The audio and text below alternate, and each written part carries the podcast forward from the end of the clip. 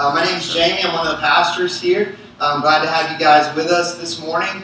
Um, if you're new, uh, would love to connect with you after the service and, and meet you, um, share a little bit about who we are and what we're after as a church. Um, for the last couple months, we've been engaged in a series entitled The Story. And if you're new this morning, fear not. Um, the goal of, of this morning as we jump in will be to give you a little bit of a recap and catch you up to speed. Also, um, to help out those who serve in our kids' ministry, um, who are uh, in for a few weeks and then out for a week, or those of you who have been on vacation or out of town, just want to help you out as best we can to, to kind of create a cohesiveness to this whole thing.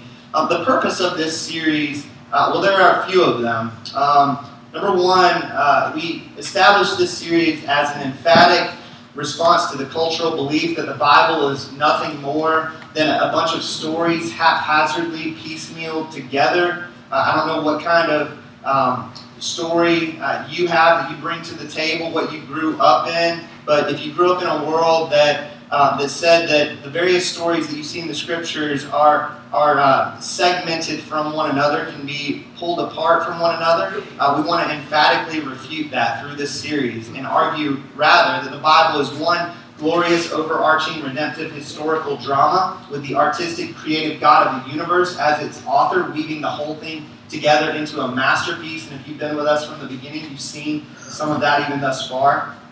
Another goal of this series is to emphatically respond to the cultural belief that the Bible is nothing more than a rule book um, telling you what you should do and shouldn't do, though the Bible does have some, some rules in it. Um, the Bible is not ultimately about what you do or don't do, but rather it's about what God has done, who He is, how He has entered in uh, to bring hope to us. This series is an emphatic response to the cultural belief that the Bible is nothing more than a book of heroes to be emulated. Maybe you grew up and, and all you heard when you engaged the story of David and Goliath was slay your giants like David. And, and is there an element in which we imitate um, those who uh, walk closely with the Lord as they imitate Christ? Yes. Yes and amen to that. Um, but most of the people that we engage in the scriptures fall on their faces at some point, do they not? The Bible is not ultimately a book of heroes to be emulated. Rather, it's a redemptive story meant to point us to one true hero who binds the entire story together, and his name is Jesus. So, welcome to the greatest story ever told. In terms of recap, we, we started this thing like anyone should do. Uh, as you engage a book, you should always read the About the Author snippet on the back dust cover because that author's experiences, that author's worldviews are going to shape that very story that you're about to engage in. And the same is true of the author of this grand, divine, redemptive historical drama, which happens to be the God of the universe. And so uh, we talk about some things that are critical to know about God as you engage in the scriptures. If you were here, uh, if you weren't here in week one, I would engage uh, encourage you to go back and listen to um, that podcast online. Get that about the author snippet in front of you um, as you then engage the remainder of what we're after in this series. After talking about the author, we moved into this the act of creation, represented by banner one over there to your far left. We looked at the panoramic view of the creation story in Genesis 1 as God sets the stage for this divine, redemptive, historical drama, hanging stage lighting from the cosmos in the form of sun, moon, and stars, uh, creating the various domains of land, uh, sky, and water, and creating a supporting cast of creatures to inhabit those various domains. And then we shifted into Genesis 2, uh, where the, the camera zooms in on man in God's perfect utopian garden sanctuary. There's something more intimate about Genesis 2, where we see uh, sinless image bearers in glad submission to God as their covenant creator. You have God's people in God's place under God's rule and blessing. A garden filled with, with a thousand tokens of God's love and provision. And then you got that one tree that God said don't eat of. And a few weeks ago, we, we entered into that part of the story going, what are they going to do? And most of us know what they're going to do because we grew up in the church, a lot of us. Um, but to, to get a, a, refresher on that, I think is really helpful to come at it uh, in a very uh, meticulous fashion. We see in Genesis 3 the antagonist, the villain Satan himself enter into the story. He calls into question the trustworthiness of God's word. Did God really say? He paints a picture of a world in which, rather than playing by God's rules, man can call the shots. A, a world of judicial autonomy, of self determination. Instead of God's word and God's world, it can be your word and your world. And in the moment, the forbidden becomes a delight to the eyes. Our first parents sin against God, and, and they find that they don't feel like God at all, although they thought that's how it would go. Rather, they feel dirty, they feel exposed, they feel guilty and ashamed. And they do what most of us do when we see our sin for what it is. They attempted to cover it up. The very joy that Adam and Eve were created for, to bask in the presence of God, is the very thing they run from, like a couple of fugitives. What was once an open, honest relationship with their Maker becomes a game of hide and go seek. We've talked about this for weeks now, a game that you can't win because God knows your hiding spot before He ever even, quote unquote, closes His eyes and counts to 10. The perfect utopian garden sanctuary becomes a courtroom in that moment. God's character is on the line. How will he respond? And so we see both God, the just judge, and the loving father. He punishes Eve with the pains of childbearing, he punishes Adam with the toil, the pain of work. We see the entrance of human conflict, especially within the context of covenant marriage, as loving and cherishing are replaced with dominating and ruling You see man experience not only spiritual death as the umbilical cord between man and God is severed relationally, but also physical death becomes a part of the world as we know it. Man will one day die, being swallowed up by the very earth that he was meant to exercise dominion over. Even creation itself experiences the effects of the curse. That's why there are thorns and thistles. Every time I do yard work, I'm reminded of it.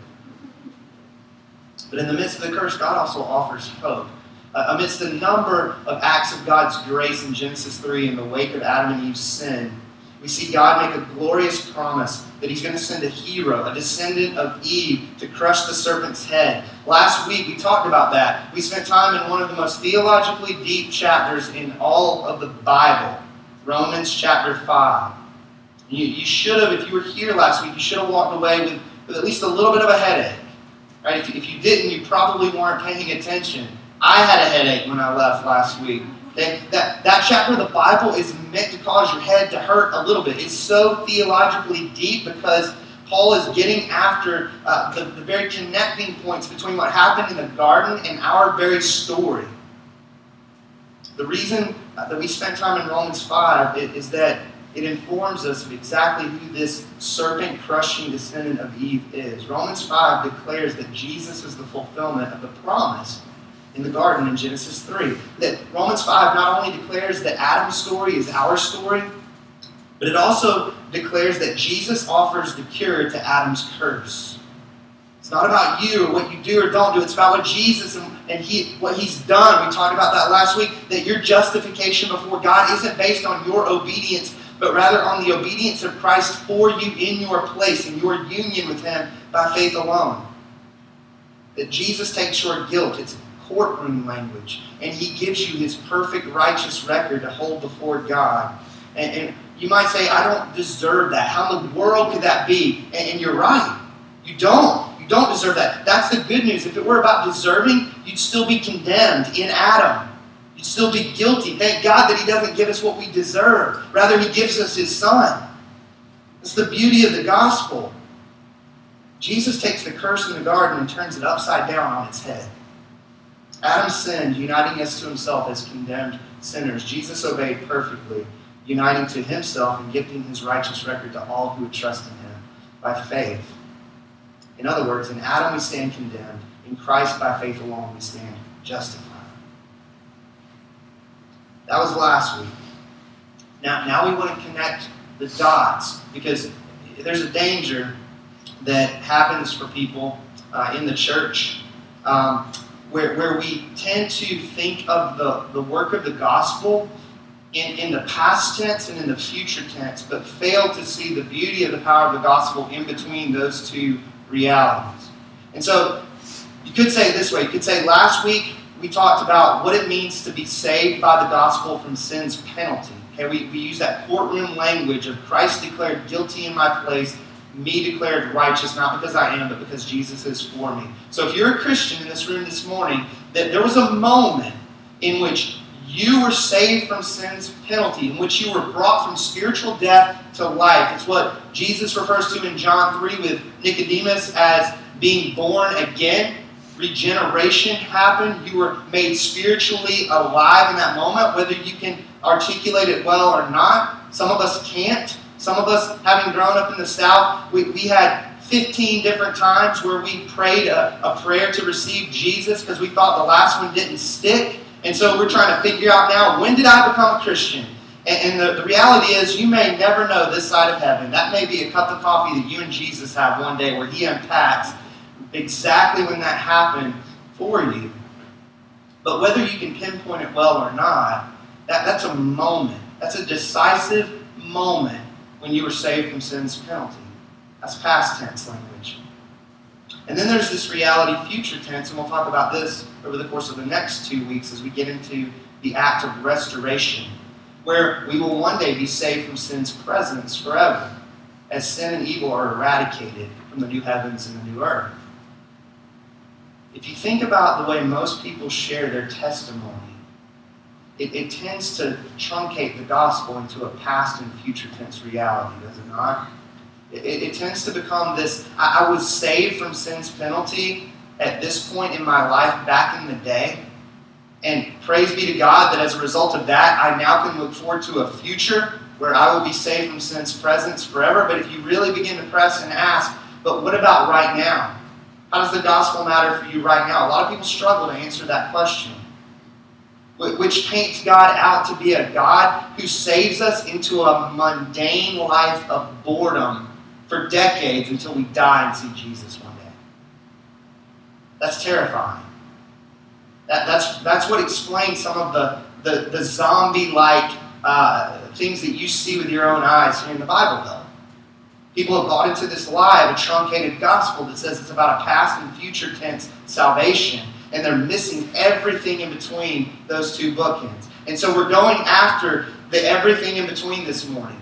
That there is a reality that if you've been saved past tense from sin's penalty, then you are present tense being saved from sin's power.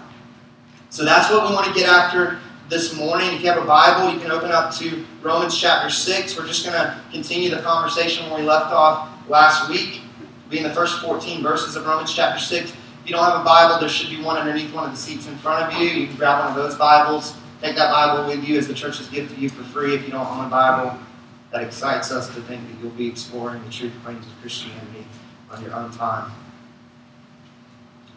Let, let me just let me just say this up front, and then I'll pray, and, and we'll get to work. This this passage of Scripture scares me a because it makes me deeply aware that I can't do what the third person of the Trinity alone can do. Because here, here's the reality. Here's what Paul is after in Romans chapter 6. I'm just going to lay my cards out there up front. What Paul's after in Romans chapter 6 is that if you think you're a Christian but you're really not, Paul wants you to despair as you engage this passage of Scripture. On the flip side, if you're a Christian, Paul doesn't want you to despair, but rather to be encouraged uh, of the triumph that is yours and is guaranteed in Christ. Okay? So you, you see the danger there. That unbelievers would, would face the reality that they don't truly belong to Christ and would fall on their faces and cry out for salvation, while Christians would experience uh, great comfort and encouragement. Now, here's the danger the danger is that you could leave this morning as a Christian and find yourself despairing. The danger is that you could leave this place as a non Christian and find yourself encouraged. And, and, I can't sift out all of those subtle nuances of the heart alone. I'm, I'm up here shooting buckshot, you could say. The Holy Spirit has to pull back the arrow and aim it at the human heart. I can't do that. And so my prayer is that the Holy Spirit would, would work to unearth your heart where you are so that if you're not a Christian, you would find yourself on your face before God crying out for salvation in Christ alone. And if you are a Christian, you, you would walk away fueled, as if you just drank a five hour energy ready, ready to wage war against your sin. So me pray for us. God, would you do what I can't possibly do? All I want to do is expound this passage well, to attempt to articulate what you intend to say in 14 verses of Scripture. Holy Spirit, would you please uh, awaken from the dead uh, not only those who have come in with a, a clear awareness that they don't belong to Jesus, but those who think they do but don't in this land of cultural nominal Christianity. God, would you create an awakening? That, that is how most of the stories of conversion will happen for our church, I believe, We're Not uh, people uh, waking up one day strung out on heroin in the back of a pickup truck, deeply needing you, Jesus, but people who go, I thought I was a Christian in 2015. I don't think I was a Christian, as they experience more and more of the truth of the gospel.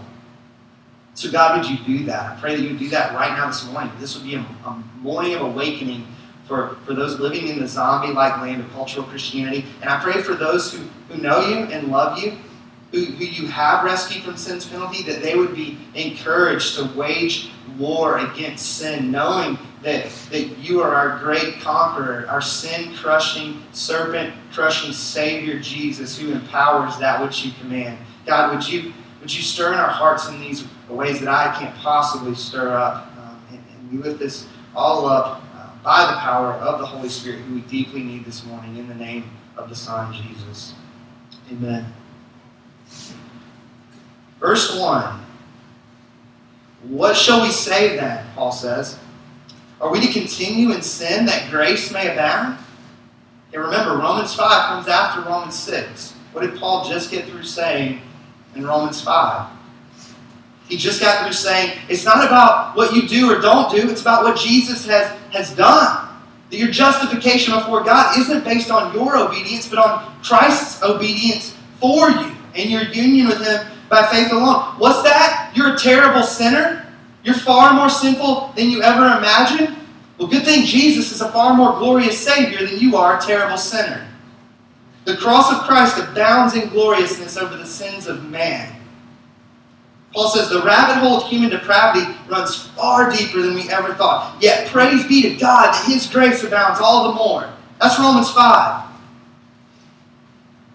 Anytime you declare the doctrine of justification by grace alone, through faith alone, in Christ alone, it has a way of making people a little nervous.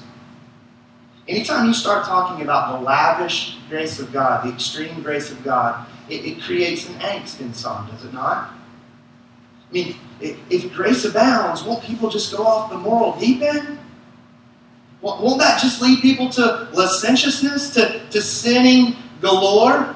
I mean, if, if we really buy into Romans 5, won't the whole church end up strung out on crack tomorrow morning because we, we've all of a sudden been empowered to just sin all the more? Won't that just wreck the church if we really believe that? You know, Paul's done a good job of unpacking the doctrine of justification by, by grace alone, through faith alone, because that's exactly what he anticipates his audience to say. What shall we say then? Are we to continue in sin so that grace may abound? In, in other words, should, should we work on a more abominable rap sheet so that Jesus and his cross will look that much more glorious? Let, let's just commit billions of sins so that Jesus will be the Savior who dies for billions of sins. Some are so terrified of this idea of man going off the moral deep end that they just abandon the gospel altogether. This is one reason why Christ and his gospel are not the center of many churches in our day.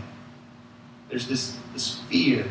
We can't, we can't possibly empower what it sounds like Romans 5 might be empowering.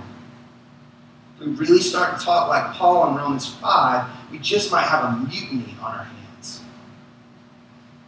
To be fair, I mean, some people have taken Romans 5 and have distorted it in such a way and used it to trample on the blood of Jesus see it a lot in the Bible Belt. It's called easy believism. It's what I alluded to before we even dove into this morning's passage. The, the mentality of, I got my get out of hell free card, so now I'll just do whatever I want to until I die. Paul says that's a distortion. That's not what the gospel empowers. In fact, if that's your outlook, you were probably never Jesus's to begin with. Should we work on a more abominable rap sheet so that Jesus and his cross will look that much more glorious? And Paul in verse 2 says, By no means. It's, it's the most emphatic way that you can say something in the Greek. May it never be. That's a gospel misfire to think that way, Paul says. Radical grace doesn't empower radical sinning. And now Paul's going to unpack uh, why and how that is. That's Romans 6. And that's where we're going. Before we even get to the next part of this passage, notice that notice that Paul doesn't say, "Oh, my bad. You misunderstood me." I, I didn't really mean that we're justified by grace alone, through faith alone, in Christ alone. I, I didn't really mean that it's not about what you do or don't do, but it's about what Jesus has done on your behalf. In, in fact, he assumes that, that they're tracking with him rightly, which is why the angst is there. He, he's not backtracking to course correct his theology in Romans 5. That's not what Romans 6 is. He goes on to say, How can we who died to sin still live in it? This is what most people refer to as a rhetorical question. Um, it's not meant to be answered, it answers itself. Um, it's kind of like so, my, my oldest daughter, Lanier, she started doing this thing for attention. We have uh, these devices on our cabinets that close them up so she can't get them fully open, but she can kind of barely pry them open just enough to get a finger in there. And she started to do this thing where she'll she'll pull it open just enough, stick her finger in there, allow it to shut, and then just start crying uncontrollably. And at, and at first, she had us. We were the suckers because we came in, we were like, oh, baby. You know, and, and we, you know, would, would walk with her and, and coddle her until one day, you know, we noticed that she, she opened the cabinet and her finger was, uh, fingers were still a good six inches away from the door and she started to cry before she ever even got the fingers in there.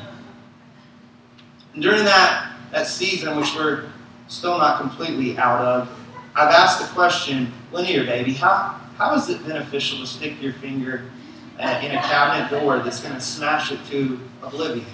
How, how is that beneficial for you? Now, when I ask that question, am I looking for an answer? I'm not looking for my daughter to have an educated conversation with me about how it's beneficial for her to do that, to somehow get into some philosophical banter with me. But rather, what I'm saying is, Lanier, it's not beneficial for you to stick your fingers inside a cabinet that's going to smash them to oblivion. It's a declarative statement in the form of a question. That's what verse 2 is. That's what Paul's doing. He's not looking for an answer. When he asks, How can we who died to sin still live in it? He's declaring, We who died to sin cannot still live in it. That's what Paul's doing. You go, uh, Excuse me? That, that doesn't seem to jive with my story. You know, I'm in a dogfight against sin, even present day. How, how do you how do you explain a statement like that? I think there are two critical questions that you got to ask about verse 2 that I think Paul unpacks that we'll look at for the remainder of this morning. The first is, what does it mean that I'm dead? What does that mean? Paul says, How can we who died to sin? What does that mean that I'm dead? And secondly, what does it mean that I can't continue living in sin? He says, How can we who died to sin still live in it? What does it mean that I'm dead? What does it mean that I can't continue living in sin? Let's look at the first of those questions. What does it mean that the Christian is dead? Verse 3, Paul says it this way Do you not know that all of us who have been baptized into Christ Jesus were baptized into his death? And so when we uh, baptize people around here, when we fill up the giant above ground pool and bring people into the baptismal waters, that's an outward expression of an inward reality, of something that's already happened in the life of the Christian. When you became a Christian, you died with Christ. That's a symbolism of going under the water.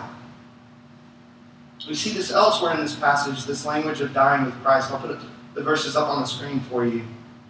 Verse 5, Paul says it this way For we have been united with him in a death like his. So, in becoming a Christian, there's a union that takes place. And that union is such that what happened to Christ is counted by God as happening to you, to me. Verse 6 says it this way We know that our old self was crucified with him. So Paul says it like this in verse 6 that when Christ died, the old self, who you were in Adam, going back to last week, was counted as dying with Jesus. And then Paul says it one more time in verse 8 now, if we have died with Christ, again, another clear declaration that when Christ died, we were counted by God as dying with Him. Okay, so the old self is dead. I don't feel like the old self is dead. If you're a Christian, it's declared by Scripture the old self is dead, even when you don't feel like the old self is dead. Now, the second question, in light of the dying of the old self, what does it mean that the Christian cannot continue to sin? Is Paul teaching perfectionism here in Romans 6?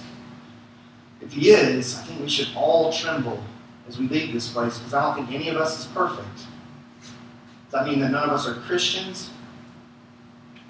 Here's why I don't think Paul is, is after the, the doctrine of perfectionism here. Because one, becoming a Christian means sinlessness. Verses 12 and 13 are a waste of ink. Look at verse 12. Let not sin therefore reign in your mortal body to make you obey its passions. That's a command.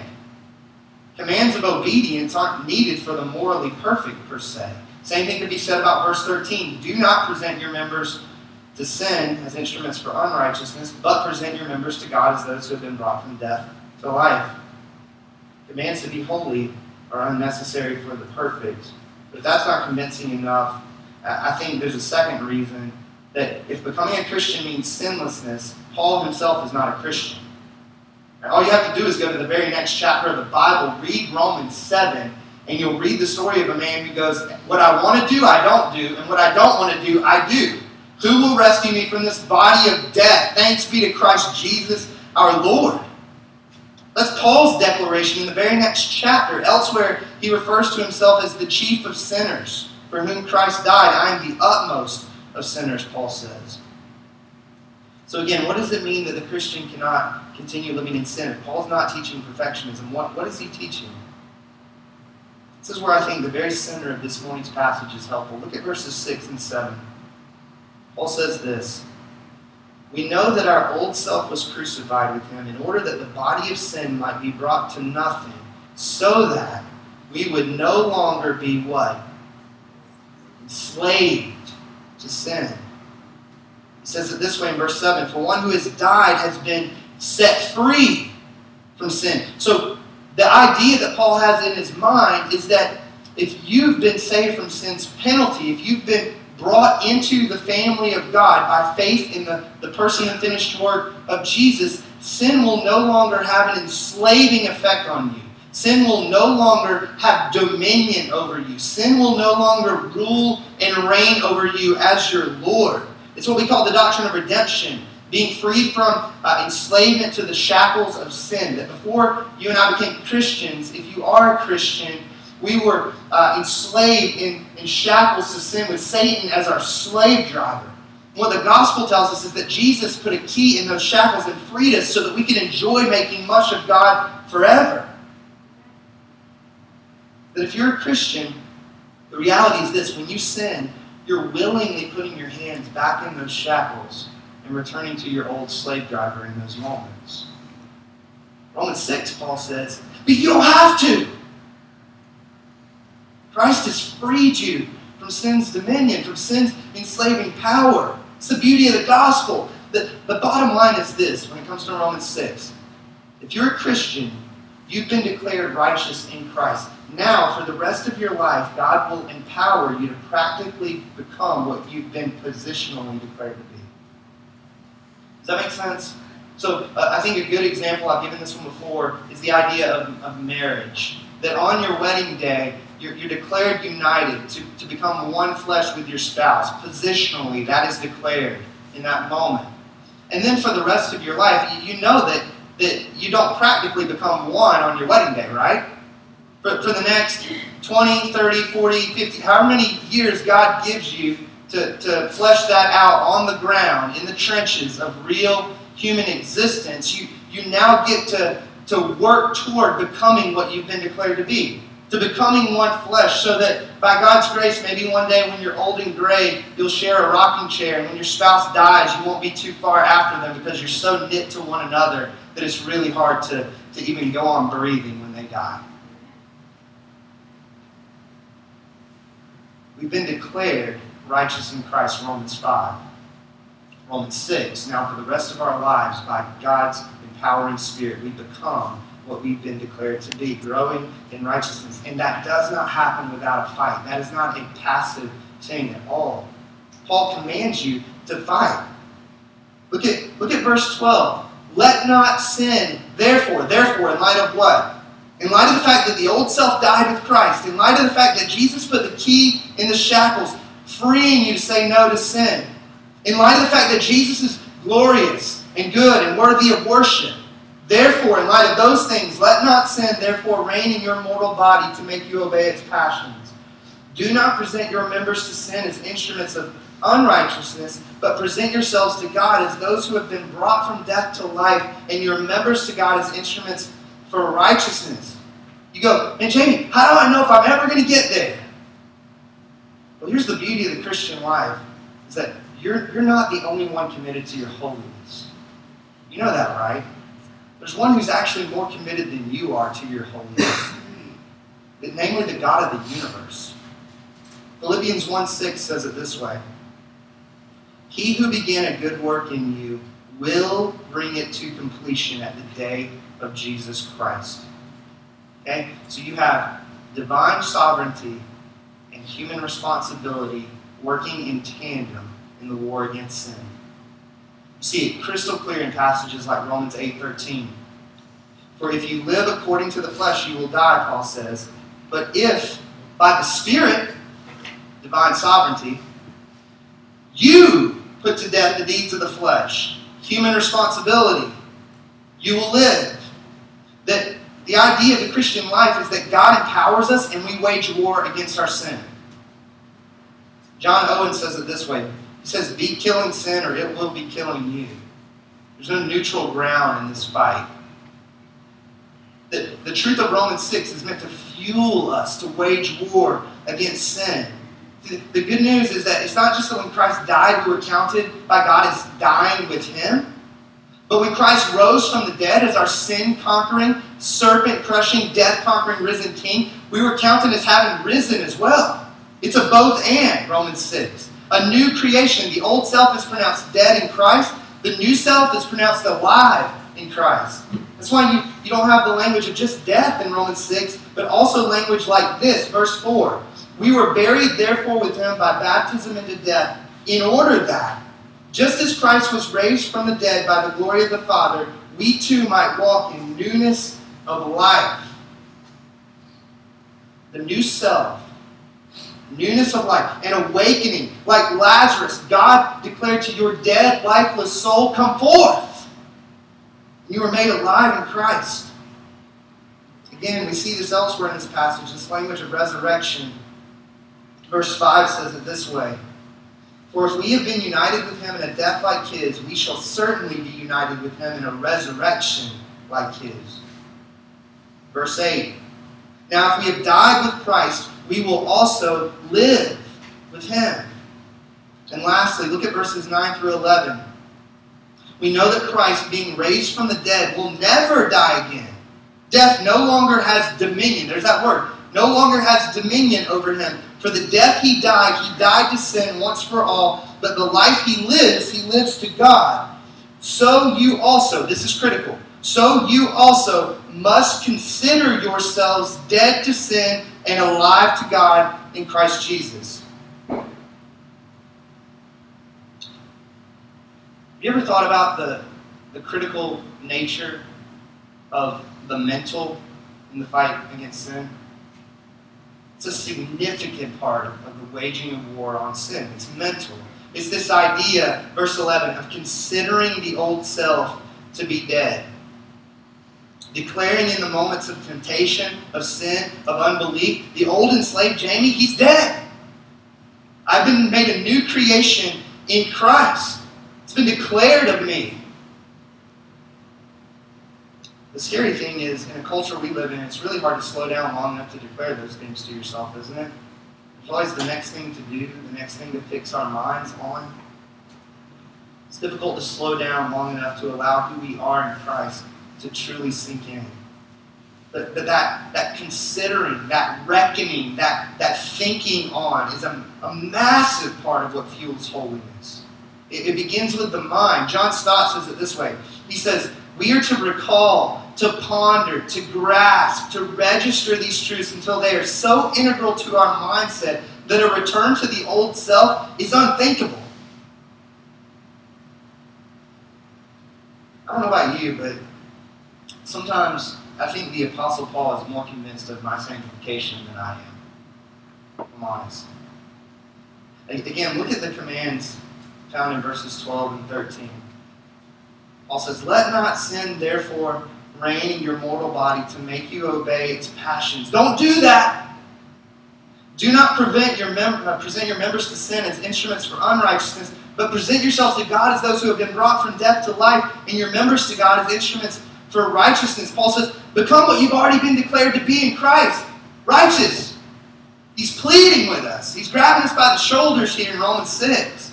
Paul actually believes that we can grow in righteousness. Alongside everything we've talked about thus far, here's another beautiful reason for such confidence. Verse 14. Paul says, For sin will, will have no dominion over you, since you are not under law, but under grace. This is a statement of confidence. This is a statement of assurance. He doesn't say, for sin hopefully won't have any dominion over you, Christian. If all goes well, sin won't have dominion over you. Rather, he says, for sin will have no dominion over you, Christian. That's emphatic language. This is where it gets hard. So that if sin has absolute dominion over you, if sin is your Lord, maybe Christ isn't. And, and hear me out here. I'm not, not arguing for an acing of the sanctification test. It's called progressive sanctification for a reason. I think, I think we um, fail to see the bigger some, uh, picture sometimes, especially in our cultural context.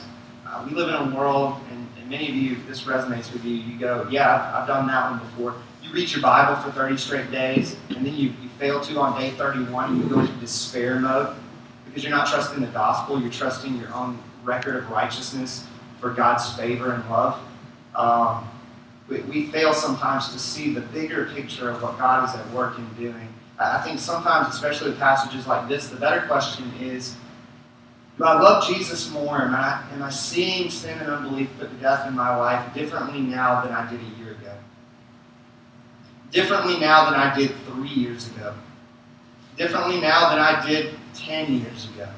And, and looking at, at life as a marathon, the Christian life as a marathon, dogfighting in sin, rather than a sprint in which we uh, ask the hard questions uh, that Romans 6 presents us with based on yesterday rather than based on the, the stretch, so to speak.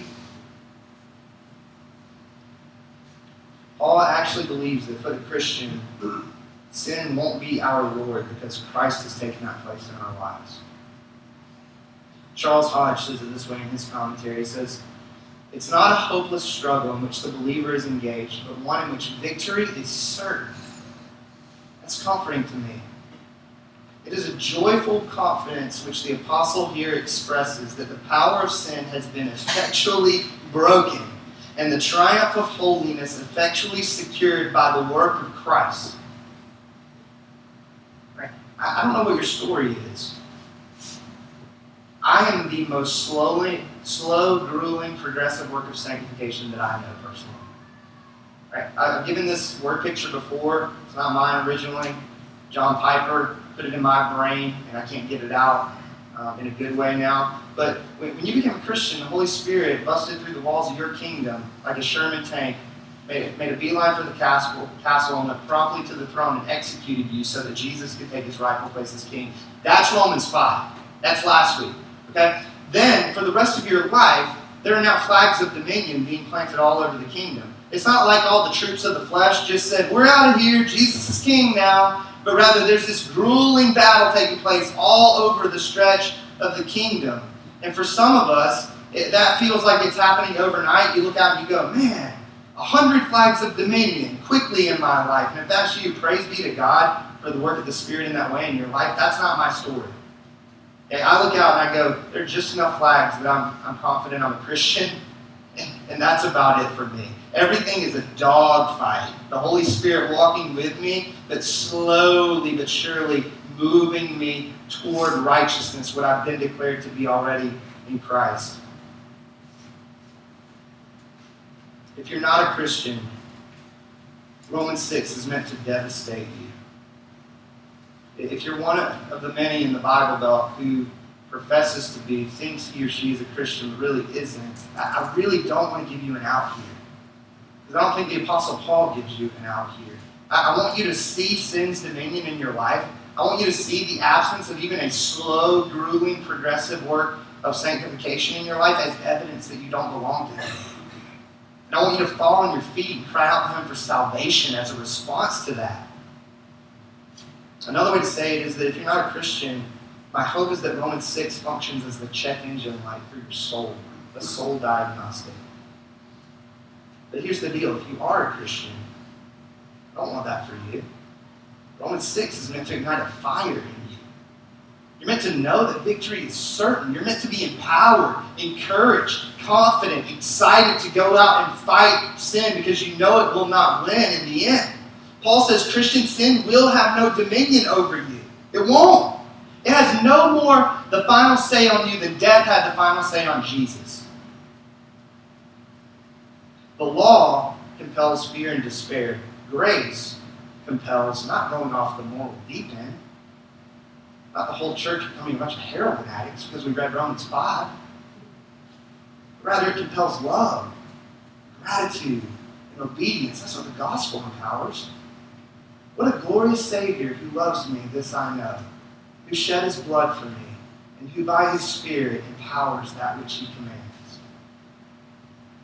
There's a, a famous four line stanza some people attribute it to the great Puritan John Bunyan. Others attribute it to a number of, of other men of the faith who have come along. It really doesn't matter who wrote it. The quote itself goes something like this Run, John, run, the law commands, but gives us neither feet nor hands. Far better news the gospel brings. It bids us fly and gives us wings. The, the gospel is like Red Bull.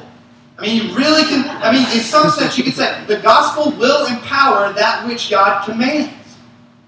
God will give you the wings to fly if He says fly.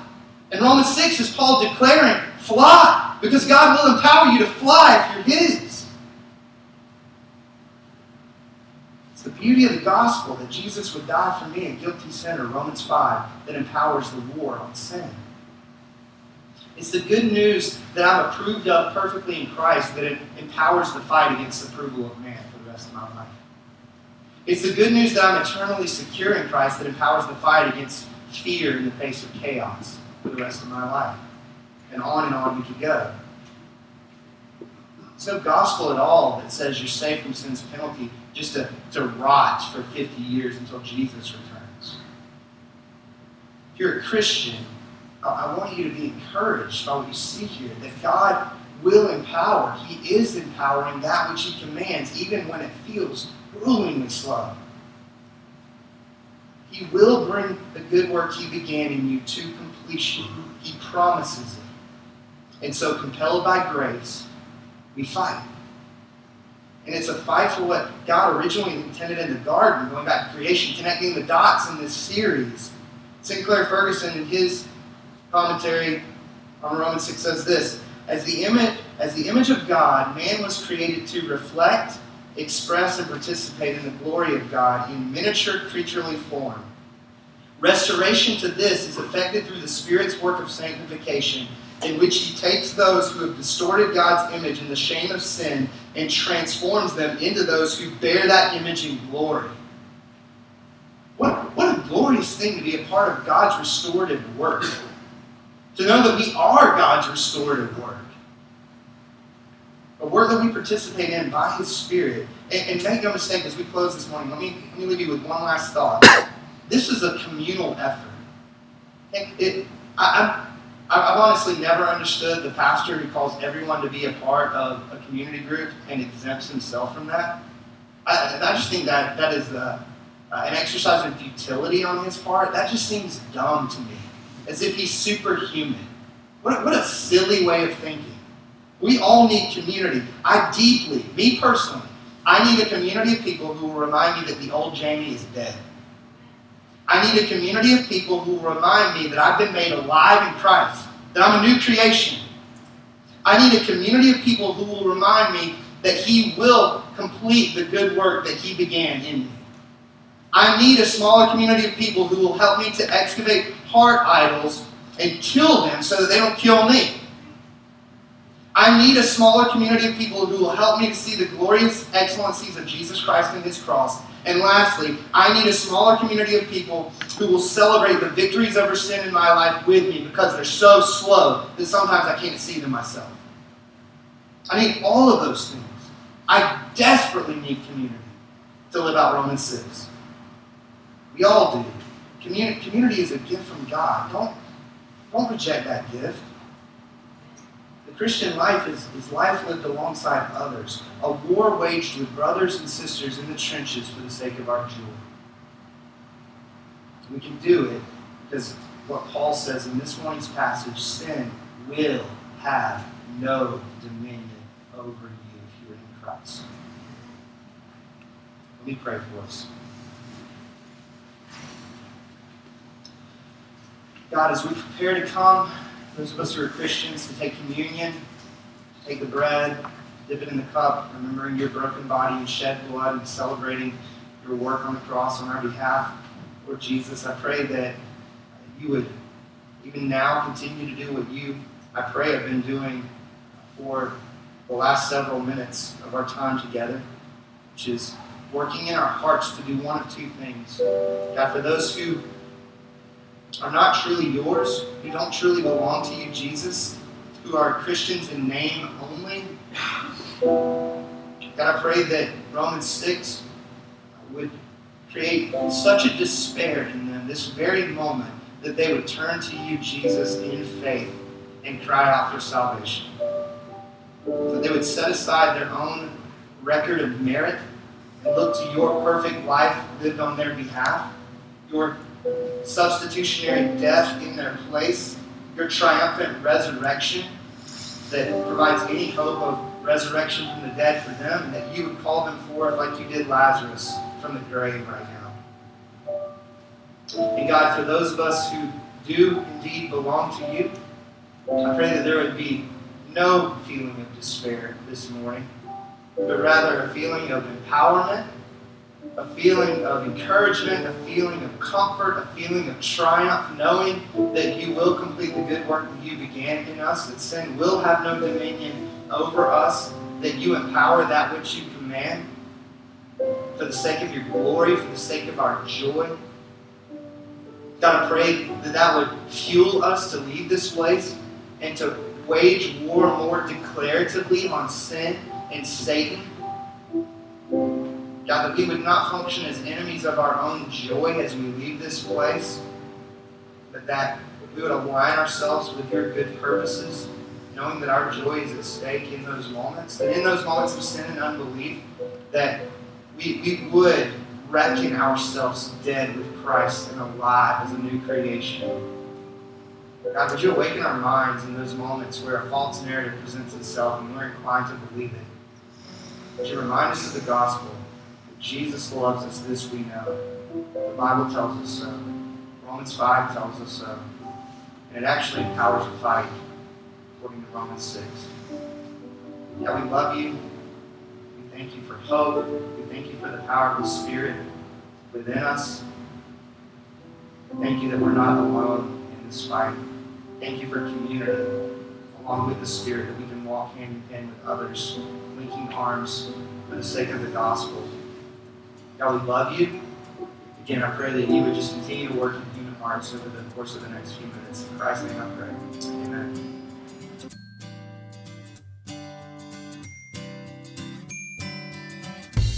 Thanks for listening.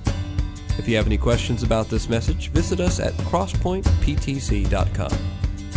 There you can contact us, find further resources, and directions to our gatherings. That's C R O S S P O I N T E P T C dot com.